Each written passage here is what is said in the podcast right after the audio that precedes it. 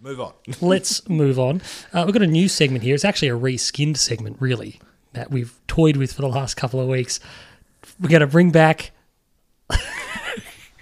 we're going to bring back the Rushmore Fab. No, we're not. No, it's been diabolical every time we've tried it. I went back. We've given it have two you- Have you tries. gone back to season one, episode I, one? I can't bear to. It's disgusting. It is. It's disgusting. Gotta start Put it this way: this episode, you know, as much as we enjoy doing it, we love our listeners and stuff. You know, we, we know that we're still fairly amateur production. We're lower mid card. Uh, go, go back, go back to episode one, season one. If we were on the wrestling, we wouldn't even be on Sunday night. I night. love how there was no intro. Alex went straight into the Boston Celtics. Yeah. like, hard, like very seriously. Yep. Yeah, He thought he was he Bill was hard. He thought he was yeah. Thought he was hard hitting. So what's our new segment? Uh, we've gone with the title. Fab wasn't giving me a lot of love for question time because that's what it it is. It, it is. It's question. well, question time's a real thing. It's a political thing. I know. Sometimes you get stuck on watching that on the ABC. You can't Sometimes help, you it's compelling. Sometimes it's like ESPN eight. Sometimes it's compelling. You're like, Somewhere in between. like this is being broadcast the member for Mackenzie. yeah, yeah.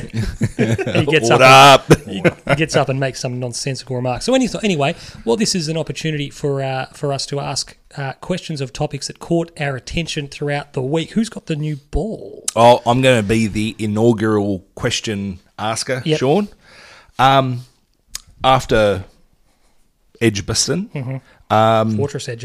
Fortress Edge, Edgbaston, um, when will Steve Smith captain Australia again? I like this question, Tim, because I think that it's inevitable. I think that's I think that people arguing against it or arguing otherwise, um, they just need to a move on and b accept that uh, it's sooner rather than later. I actually can't. I can envisage an opportunity for Steve to captain come this summer. So we play Pakistan and New Zealand. What we've seen over the last week, we've seen it turn very sharply. There was a bit of how will the Australian public react to his reintegration into the team in the World Cup, which was a small sample size and a different sort of arena. There was a lot going on. The Ashes are its own cauldron. I think that his performances at Edgbaston, where you could see him being a leader in the field, his performance with the bat uh, goes without saying how good that was. Um, I think that the groundswell is coming. If he can hold his form, Tim Paine was always a short term captain. He was always a bit of a babysitter.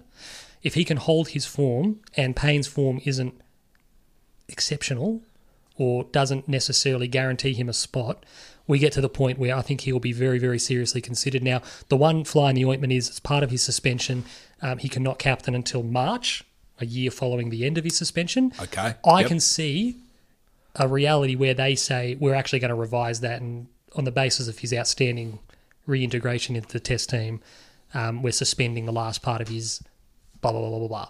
Well, to that end, though, also, if if the tone that he set at Edgbaston and his performance is going to be so important and so good, is he going to be a guy that potentially not having the leadership actually suits him? I mean, you, you can always be a leader I- on field, but if, if he's deshackled uh, by not having the captaincy, is he better for Australia in that capacity? Potentially, but I think he wants it. Fair enough. And then the last thing to consider here is it's such an economic decision. So there's whoever the Australian captain is, it means so much in an economic sense.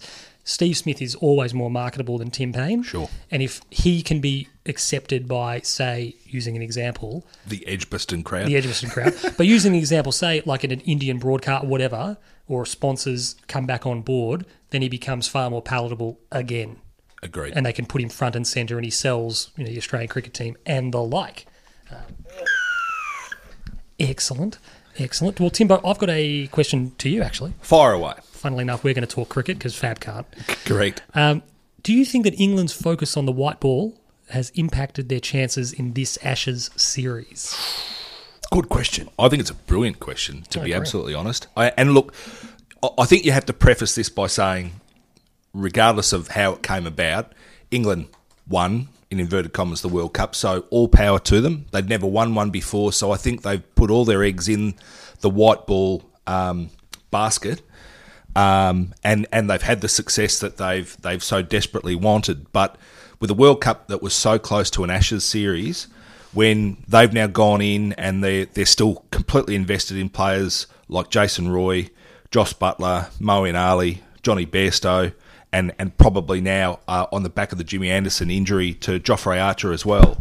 You're talking in a lot of instances about players who they are so invested in one day cricket and, and the recognition that Test cricket is it's it's almost its own sport entirely, and to see Jason Roy dance down the wicket when he's trying to defend Ballsy. Oh, but and the commentary was magnificent. Where he's played one shot, the sweep shot immediately before, which was fantastic, and then he's danced down the wicket and been bowled, and you've gone. That's you're playing. You're playing a different game, and Yep. and you're not respecting. You're not respecting your opposition. You're not, you're not respecting your teammates. You're not respecting the format. You're not Well, respecting and- the context of the Oh, game. totally. You're just giving up your wicket when, when it just has to be valued better than that. They've got Josh Buttler, who scored one first class hundred in five years, Sean, and he's playing at number five in a test a test team. Great cricketer, good all round cricketer, really important to the team in general. But he's not a test cricketer, and, and he hasn't shown the form to be warranted in it. Um, Jonny Bairstow isn't that great a keeper. They're still persisting with him, and um, and his batting's just no good. Moeen Ali is a broken man when he's when he's facing when he's facing Nathan Lyon. Um, he, he can't be there. His bowling's not good enough. Um, His batting's certainly not good enough. Oh, it's been unbelievable. But look, we, we've made the hard decisions as a team to be able to play the Matthew Wades, the Peter Siddles. We've been happy to be able to sit Mitchell Starc and Josh Hazlewood on the sidelines. England knew they had an issue with Jimmy Anderson with his injury. He's lasted four overs, which just isn't good enough. Um, and and it just looks like Australia has taken a very focused approach to the Ashes. And granted, it's one test, but at the moment, England looks like um, they're right behind the eight ball. Uh, and again, they hold the World Cup, so great work, but they've got some work to do in I this like Ashes. it. I like it. And the whistle So- goes, Timbo. Hey, When the I whistle know, I know, goes, I'm there. I'm don't there. break the rules, mate. Play the Okay. whistle, Tim. Fabian, Fabian, Well, over to you. You've been quiet in the corner over there at the moment. Very quiet. Um, NFL holdouts uh, have tended to impact most NFL seasons of late. Will we see any significant contracts impact this upcoming season? Fabian Guadagnolo is on the clock. Come on. Um, potentially. Um, well, the two main ones are obviously the Melvin Gordon and Zeke Elliott holdouts, both being running backs. Now, this is on the back of Le'Veon Bell's holdout of last. And he he held out the whole year Yeah, and look, and didn't come back to Pittsburgh.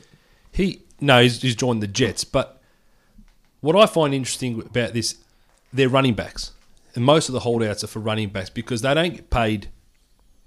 They're very important to a team setup, but they take so much punishment Short shelf life. You've said this before. the good ones are generally on rookie contracts. So therefore, you can pay your weapons, your wide receivers, your tight ends, your quarterbacks, and then You get the one big contract. Yeah. Now, Jerry Jones got it. I kind of agree with what he said. He goes, "You don't need a rushing champion to win a Super Bowl," and that's that's you know generally the case. So, I reckon You need the workhorse. You need the reliable workhorse. the It doesn't have to Cowboys be the. Cowboys have to sign up Amari Cooper, Dak Prescott, and Ezekiel Elliott. One of them has to drop out. Do you think? Then, if they You're all get clearly what they saying want, Oh, you're clearly has to- saying that Zeke's the one that drops out. Zeke's oh, the oh. most dispensable. I'm, I'm trying not to focus on my team here. He's probably the best, but he's the most expensive. But the Eagles like run with odd a, like contradiction. a, a triple-headed running back. There's Yep. three blokes doing the job. I think the Cowboys set the tone and don't let it interrupt their season. Sign your quarterback, sign your key wide receiver, and move forward. And if Zeke doesn't want to be there, move, he's got two years on his contract. Jerry Jones Trade is a bloke that Trade dances to the beat of his own drum too. So he may turn around Very and say in Zeke's my I- man, I and he think- may Very, very, I think very good in You are better to have a running back core. Get I agree. because you need a running game. Because without a running game, your offensive they just set up for your offensive weapons out wide, and you can't move that anyway. So Agree. Respect yes, the whistle. there will be there will be some impact, and it's Love it. Melvin Gordon will sign, but Oh. Zeke, there's going to be issues. There. Watch this Oh, space. watch this Yes. space. Who's next off the cab off the rank? Is it Fabian? I have a question for you, Sean. Excellent. Has Dan Ricciardo's move or decision to leave Red Bull been a bad one? Another excellent question, Fabian. Thank you. Um, I think you've got to come at it from a few different ways. It's obviously a talking point just at the moment in light of Red Bull Honda um, and their their good form over the last three or four races. Verstappen's won two, uh, and obviously was leading at Hungary very late.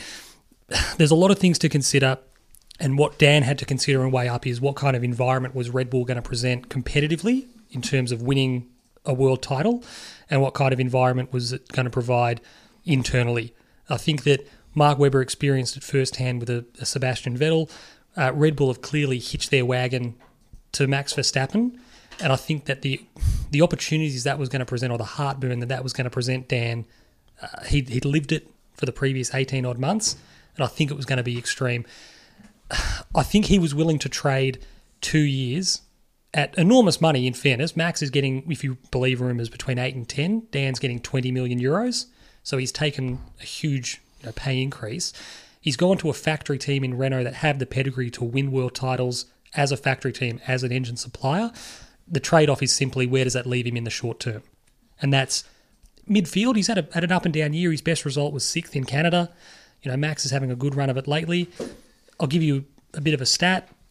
Does anyone else find it a bit whiffy that in supposedly the same car, Max Verstappen beat his teammate on the weekend by over a lap?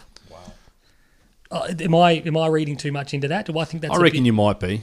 do- is that might- is that extreme to in to beat your teammate in the same car to lap him? And Who's Gas- his teammate? Danny. Gasly. Gasly didn't Oh, have Gasly. Gasly. didn't have any issues. Didn't have mechanical issues. Didn't have ex- extra is pit Pierre stops. Gasly any good? Uh, no, I'm not saying that he's terrible, but I'm, the point I'm trying to make is that smells bad to me. That smells like they're not in the same car. Has there been such no, not not to that extent, but has there been a differential, significant differential at other parts thr- throughout the season? Not that big. Previous seasons there has been. Not that big though. So, uh, look, as I said, just closing on this, the issue for me here is um, he's got a he's in a position now where his contract runs with Renault to the end of next year. Significant changes are coming down for F1 at the end of next year. He's in a good position to assess that. Where does when does Seb run out of a contract? Uh, I don't think it's this year, but there's word he may leave. Um, so what that means for the sport is there's a really really good seat that is. Um, I'm just buzzing myself. That o- that opens up for the rest of the field, and whether that's Dan. Look, he's making hay while he can in a financial sense. Financially, yeah. He's traded a few race wins potentially to maybe be in a competitive car when it matters, when the window opens. And if that's at the end of 2020, the new regs, Renault might be the team to be in. People scoffed at Lewis Hamilton. He left McLaren, and people going, "What are we going to Mercedes?" Well, look at him now. and he he jumped to Mercedes at exactly the right time. So it all remains to be seen. Look, if Daniel was there, he's not winning a world title in the next two years at Red Bull. I wouldn't expect. No, So nothing has changed in that ambition of his. Where it leaves him it's at the end of that. 2021. 2021 is if he's still at Renault, hopefully they're good. If he's not, hopefully he's somewhere Said, that I've can said win it on pod title. before. Get an Italian in a Ferrari. No, agree, agree. Uh, I got a question for you, Fab. Molto bene. Has David Gill, this is a question close to your heart and mine, Yes. has David Gill been a more significant loss to Manchester United than Alex Ferguson? Absolutely. That is. It's one of those things, and people from the outside, non Man United people, and even some uneducated Man United people, would say, Who is who's David Gill? So, Timbo's got his hand up. David Gill was the chief executive for the club for over a decade. Basically, you know, he negotiated deals. He's the one who He's a football person too. you know, get things over the line. Now, not only from a footballing perspective, so Sir Alex Ferguson leaves. I'm not putting the appointment of Moyes on Ed Woodward, who's Nope. David Gill's um, successor. But since then, Ed can't negotiate managerial appointments. He can't. He can't sorry, he can't appoint managers. He can't negotiate any any transfers to the club. He's basically had us in a. He- He's not allowed to, or he's had incapable United- of? It's, it's, it's just, and Sean said it before. He's an accountant. He's an accountant trying to do football-related business, and it doesn't work. Now, I, he, I think he likes the, the, the role or the station the role affords him. Yeah. He's incapable of executing its duties. now, commercially, Tim, no one better in the business. This guy makes more money than anybody else in the game. We've got an official But potato chip. he has chip. to be. Woodward. We've got an official potato chip. We've got an We've got an official official everything. mattress. Didn't we have an official washing machine? Uh, probably. We got, we got an official telecommunications partner in Azerbaijan. So Everywhere. Place to be.